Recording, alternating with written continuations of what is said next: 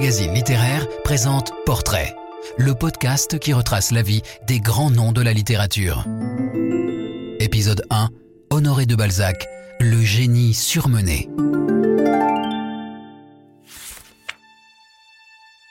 Le 20 mai 1799, à Tours, naît Honoré de Balzac, fils de Bernard-François Balsa, directeur des vivres d'une division militaire, et d'Anne-Charlotte Laure Salambier, femme de 32 ans, sa cadette, et issue d'une famille petite bourgeoise de maîtres drapiers parisiens.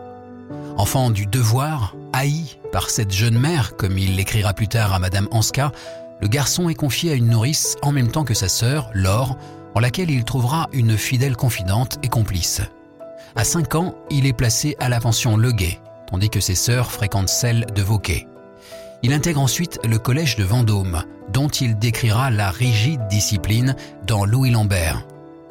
Après un bref retour en famille destiné à le guérir d'une fièvre provoquée par un excès de lecture et d'inaction corporelle, il gagne en 1813 l'Institut Ganser de Paris et s'illustre en version latine au lycée Charlemagne.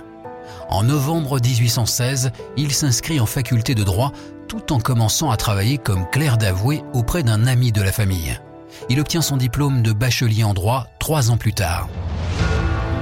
Ces trois années d'expérience professionnelle ne l'enthousiasment guère. En 1819, il abandonne le notariat pour la littérature et obtient de son père la location d'une mansarde située rue Lédiguière. La peau de chagrin en dépeint les murs jaunes et sales, les tuiles disjointes et l'odeur de misère. Très imprégné par ses intensives lectures de Descartes, Malbranche, Hume et Locke, il songe d'abord à un traité de l'immortalité de l'âme, puis rédige une tragédie en cinq actes, Cromwell, ainsi que deux ouvrages inachevés, Falturne et Steny, ou les erreurs philosophiques. L'observation lui est alors déjà devenue intuitive, comme il le raconte plus tard dans Fascino Cane.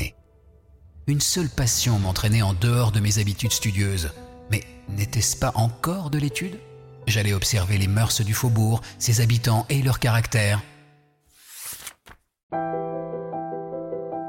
À 23 ans, impatient d'écrire, Balzac collabore avec le journaliste Auguste Lepoitvin à la publication de romans à la chaîne.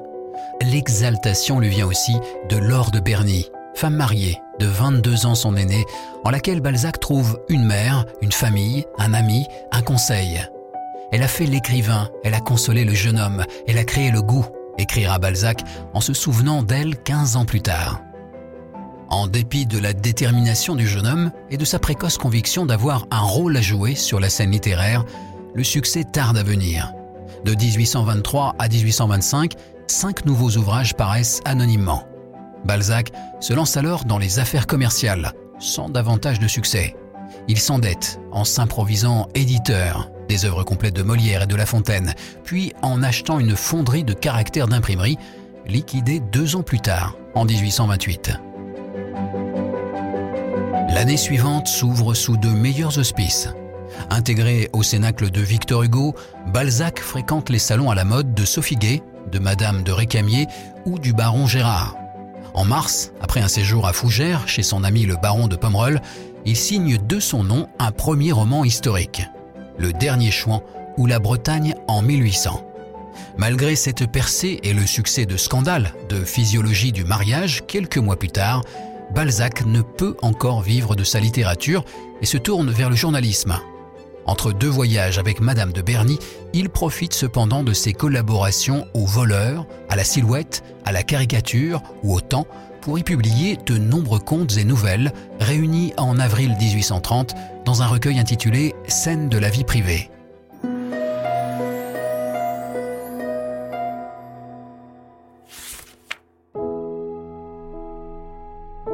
La véritable consécration viendra avec La peau de chagrin en août 1831. Le tirage est épuisé en quatre jours et le livre bientôt réédité dans un recueil intitulé Romans et contes philosophiques. Bien décidé à profiter de ce triomphe, Balzac publie aussitôt le chef-d'œuvre inconnu et devient une espèce de mécanique à littérature hébétée de travail, comme l'indique une lettre à son ami Samuel-Henri Berthaud. En 1832, son corpus d'œuvres publiées compte déjà 12 contes philosophiques, dix contes drôlatiques, un roman historique et un roman philosophique. Un événement décisif est pourtant survenu la même année, le 28 février, alors que l'écrivain s'est rallié au parti légitimiste et a courtisé en vain la marquise de Castries à l'automne, il reçoit la première lettre de l'étrangère, comtesse polonaise nommée Ewanska. C'est le point de départ d'une correspondance amoureuse de 17 ans, d'entrevues aussi rares qu'inoubliables, d'infidélité dissimulée et d'un voyage à Vienne qui se concluront par un mariage tardif à la veille du décès de l'écrivain.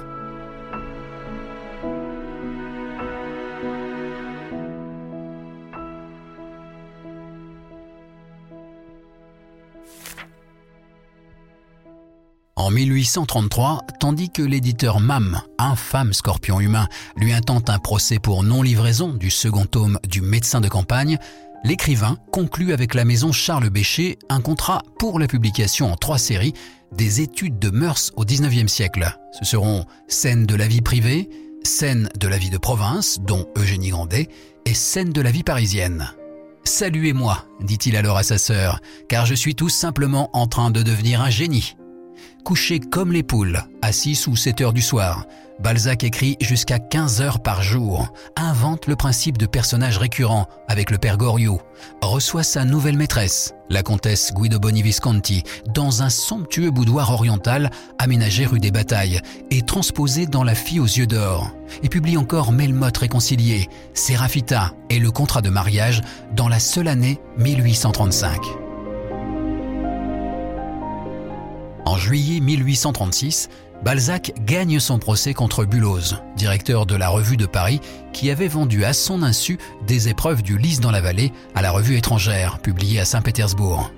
Ayant à son tour fait l'acquisition d'un journal, la Chronique de Paris, il y publie La messe de l'athée, l'interdiction, Facino Cane et le début du cabinet des antiques, mais augmente ses dettes de 46 000 francs lorsque la société est dissoute quelques mois plus tard il se divertit de ce nouveau désastre financier en achetant à Sèvres la maison des Jardis, qu'il devra fuir trois ans plus tard, poursuivi par ses créanciers, et en voyageant à Milan, à Venise, à Gênes, à Livourne, à Bologne et à Florence, dont la richesse artistique nourrira durablement son imaginaire.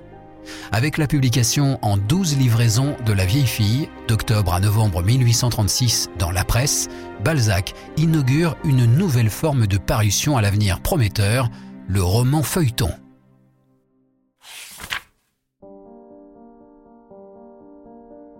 Profitant de cette vogue, il sera fort prolifique dans les années suivantes. Après un séjour à Nohant, chez George Sand, il publie La femme supérieure, La maison Nucingen, Splendeur et misère des courtisanes, puis en 1839, Une fille d'Ève, Massimilia, Donny, Béatrix, le curé du village et les secrets de la princesse de Cardigan et il trouve même le temps de défendre, en vain, dans une lettre, le notaire Pétel, accusé d'avoir assassiné sa femme. En mars 1840, sa pièce Vautrin est représentée et interdite le lendemain. Frédéric Lemaître s'est en fait la tête de Louis-Philippe pour jouer le général mexicain. Le 2 octobre 1841, enfin, le titre de Comédie humaine, inspiré de la Divine Comédie de Dante, apparaît dans un contrat signé chez Furney, Hetzel, Paulin et Dubochet pour la publication illustrée des œuvres complètes de Balzac. Le cœur à l'ouvrage, il publie dans la seule année 1842 Mémoire de deux jeunes mariés, Ursule Mirouet, la fausse maîtresse, Albert Savarus, la femme de 30 ans, la rabouilleuse, et commence la publication en feuilleton de l'envers de l'histoire contemporaine. L'année d'après paraissent encore Une ténébreuse affaire, La muse du département, Monographie de la presse parisienne et la troisième partie des Illusions perdues. Et en 1844, Un début dans la vie, À combien l'amour revient en vieillard, Honorine, Modeste Mignon et la deuxième livraison de Splendeur et Misère des courtisanes. Même moment, l'auteur dresse un catalogue des récits et romans composant la comédie humaine, soit 125 livres dont 40 restent à écrire. En 1843, l'auteur rejoint Madame Anska à Saint-Pétersbourg et étanche en sa compagnie sa soif de voyage en se rendant à Dresde, dans le Palatinat, à Strasbourg, sur le Rhin, la Saône, le Rhône, puis à Rome, où il est reçu en audience par le pape.